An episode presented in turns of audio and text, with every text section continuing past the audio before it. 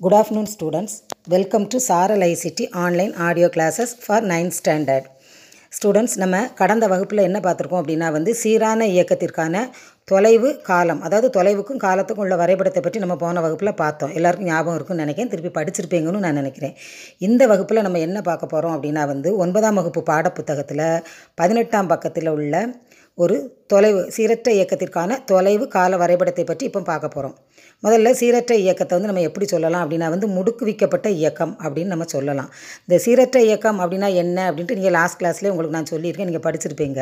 அதாவது ஒரு பொருள் வந்து சமகால இடைவெளிகளில் சமமற்ற தொலைவுகளை கடந்தால் அந்த பொருளோட இயக்கத்துக்கு பேர் சீரற்ற இயக்கம் அப்படின்னு சொல்லலாம் அப்படின்னு சொல்லி நம்ம படிச்சிருக்கோம். இப்போ உங்கள் புக்கில் ஒன்பதாம் வகுப்பு புக்கில் பதினெட்டாம் பக்கத்தில் ஒரு அட்டவணை கொடுத்துருக்காங்க. எல்லாரும் பாருங்கள் அட்டவணை ரெண்டில் ரெண்டு. அதில் வந்து என்ன இருக்கும் அப்படின்னா வந்து ஒரு மகிழுந்து அதாவது ஒரு கார். அது வந்து இரண்டு வினாடி கால இடைவெளியில் கடந்து சென்ற தொலைவை வந்து அதில் வந்து கொடுத்துருக்காங்க. அதன்படி அந்த கார் வந்து ரெண்டு நிமிடத்தில் ஒரு மீட்டரே கடந்திருக்குது. நாலு நிமிடத்தில் நாலு மீட்டரே கடந்துள்ளது. ஆறு நிமிடத்தில் ஒன்பது மீட்டரே கடந்துள்ளது. எட்டு நிமிடத்தில் பதினாறு மீட்டரே கடந்துள்ளது. பத்து நிமிடத்தில் இருபத்தைந்து மீட்டரை கடந்துள்ளது. பனிரெண்டு நிமிடத்தில் முப்பத்தாறு மீட்டரை கடந்துள்ளது. எல்லாரும் பார்த்துருக்கீங்களா? அட்டவணை கவனித்து பார்த்தீங்களா? இந்த அட்டவணையை வந்து நீங்கள் கவனித்து பார்த்தா இதில் ஒவ்வொரு முறையும் கால இடைவெளி வந்து இரண்டு நிமிடங்களாக சமமாக இருக்கும். ஆனால் அந்த தொலைவை வந்து நீங்கள் உற்று நோக்குனா அந்த கார் கடந்த தொலைவு வந்து ஒவ்வொரு இரண்டு நிமிடத்துலையும் ஒரு மீட்டர் நாலு மீட்டர் ஒன்பது மீட்டர் பதினாறு மீட்டர் இருபத்தஞ்சி மீட்டர் முப்பத்தாறு மீட்டர் அப்படின்னு சமம் இல்லாமல் இருக்குது. இதிலிருந்து என்ன நமக்கு தெரியுது அப்படின்னா வந்து இந்த இயக்கத்தை வந்து சீரற்ற இயக்கம் அப்படின்னு அறியலாம்னு நமக்கு தெரியுது. இப்போ அடுத்ததாக நம்ம என்ன பார்க்க போகிறோம் அப்படின்னா வந்து இப்போ அட்டவணையை பார்த்தாச்சு. இந்த அட்டவணையில் உள்ள அந்த ரீடிங்ஸை வச்சு நம்ம என்ன செய்ய போகிறோம் தொலைவு கால வரைபடத்தை வந்து வரைய போகிறோம் அந்த வரைபடத்தை வந்து நம்ம எதில் பார்க்கலாம் அப்படின்னா வந்து படம் ரெண்டில் நாளில் நம்ம பார்க்கலாம். இந்த வரைபடத்தில் நமக்கு என்ன கொடுத்துருக்காங்க? எல்லாம் நல்ல அட்டவணையை பாருங்கள் அந்த வரைபடத்தை எல்லோரும் பாருங்கள் வரைபடத்தை எடுத்து வச்சுக்கோங்க. அந்த வரைபடத்தை பாருங்கள் அதில் பார்க்கும்போது காலம் வந்து வினாடிகளில் எக்ஸ் எச்சில் கொடுத்துருக்காங்க. பார்க்குறீங்களா? கொடுத்துருக்காங்களா?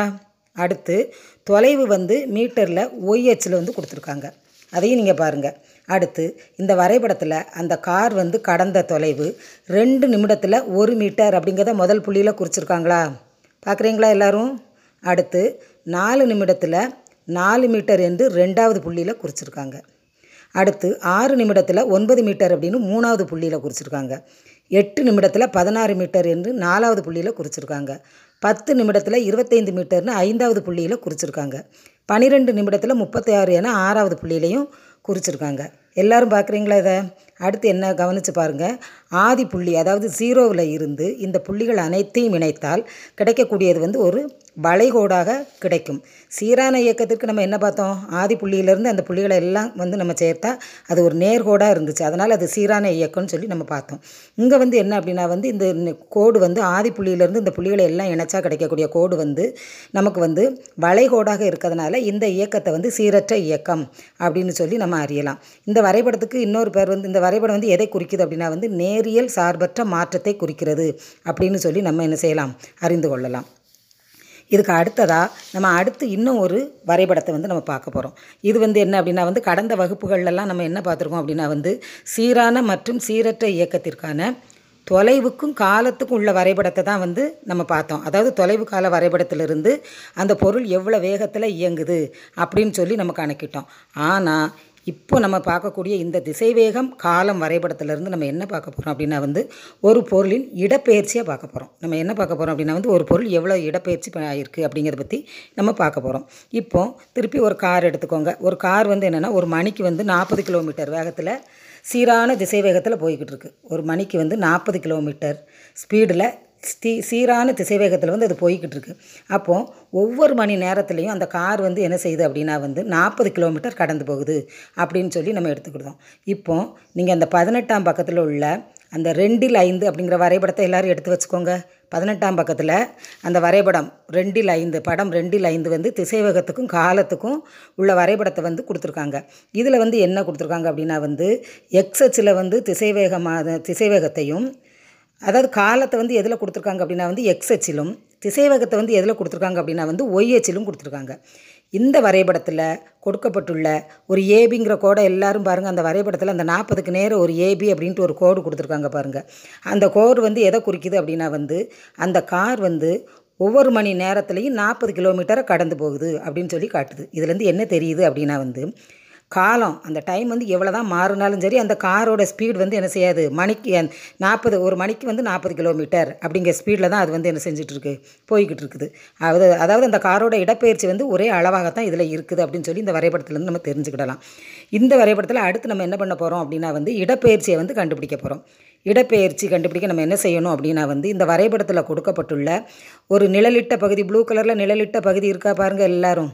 ஏபிசிடி அப்படின்னு சொல்லிட்டு அதாவது ஏபிடிசி அப்படின்னு சொல்லி ஒரு செவ்வக ஒரு நிழலிட்ட பகுதி இருக்குது. அந்த பகுதியை பார்த்தீங்கன்னா அந்த பகுதியோட பரப்பளவை கண்டுபிடிச்சா நம்ம என்ன செய்யலாம்? அந்த இப்போ இயங்கக்கூடிய அந்த காரோட இடப்பெயர்ச்சியை வந்து நம்ம வந்து என்ன செஞ்சுக்கிடலாம்? கண்டுபிடிச்சிக்கிடலாம். ஏன் அப்படின்னா வந்து இடப்பெயர்ச்சி வந்து திசைவேகம் என்று காலம். இடப்பெயர்ச்சியை வந்து நம்ம கணக்கு விட வந்து அந்த ஃபார்முலா வந்து என்ன அப்படின்னா வந்து திசைவேகம் என்று காலம்னு சொல்லி சொல்லலாம். அந்த கால இடைவெளியை வந்து நம்ம டி அப்படின்னு சொல்லி எடுத்துக்கிடணும் எப்போயுமே கால இடைவெளியை வந்து நம்ம டி அப்படின்னு எடுத்துக்கிட்டால் இப்போ இடப்பெயர்ச்சியை வந்து எஸ்ன்னு எடுத்துக்கிடலாம். இடப்பெயர்ச்சி என்ன லெட்டரில் குறிக்கலாம் அப்படின்னா வந்து எஸ்ஸுங்கிற லெட்டரில் இப்போ எஸ்ஸுங்கிற லெட்டரில் குறிக்கும்போது இப்போ இடப்பெயர்ச்சி அப்படிங்கும்போது நமக்கு என்ன அப்படின்னா வந்து இந்த கொடுக்கப்பட்டுள்ள நிழல் நிழலிடப்பட்டுள்ள அந்த செவ்வகத்தோட பரப்பளவு தான் நமக்கு இடப்பெயர்ச்சி. இப்போ செவ்வகத்தோட பரப்பளவு கண்டுபிடிக்க நம்ம நீளம் என்று அகலம்னு சொல்லி நம்ம யூஸ்வலாக உள்ள ஃபார்முலா வந்து நமக்கு தெரியும். இதில் வந்து அப்போ இடப்பெயர்ச்சி S is equal to AC into CD AC into CD இந்த ஏசி இன்ட்டு சிடியை வந்து மல்டிப்ளை பண்ணுனா நமக்கு வந்து என்ன கிடைக்கும்? செவ்வகத்தோட பரப்பளவு கிடைக்கும். அதாவது இந்த படத்தில் நிழலாக்கப்பட்ட பகுதி வந்து எதை குறிக்குது அப்படின்னா வந்து காரின் இடப்பெயர்ச்சியை குறிக்கும் என நாம் அறிந்து கொள்ளலாம். எல்லாருக்கும் புரிஞ்சுதா ஸ்டூடெண்ட்ஸ் இன்றைக்கி நீங்கள் என்ன செய்யணும்? இதில் கொடுக்கப்பட்டுள்ள அந்த அளவுகளை அட்டவணைகளையும் அதில் உள்ள அளவுகளையும் வச்சு நீங்கள் வந்து உங்கள் வரைபடத்தாளில் இந்த படத்தை நீங்கள் வரைஞ்சி பார்க்கணும். பார்த்துட்டு இதை வந்து என்ன செய்யணும்? இதில் உள்ள கொஸ்டின்ஸ் எல்லாத்தையும் நோட்டில் எழுதி நீங்கள் நான் படிக்கணும். அடுத்த கிளாஸில் நம்ம சந்திக்கலாம். அதுவரை உங்களிடமிருந்து விடைபெறுவது டி. சாந்தி செல்வராணி பட்டதாரி ஆசிரியர் அறிவியல் அரசு உயர்நிலைப்பள்ளி மயிலப்பபுரம் தென்காசி மாவட்டம்.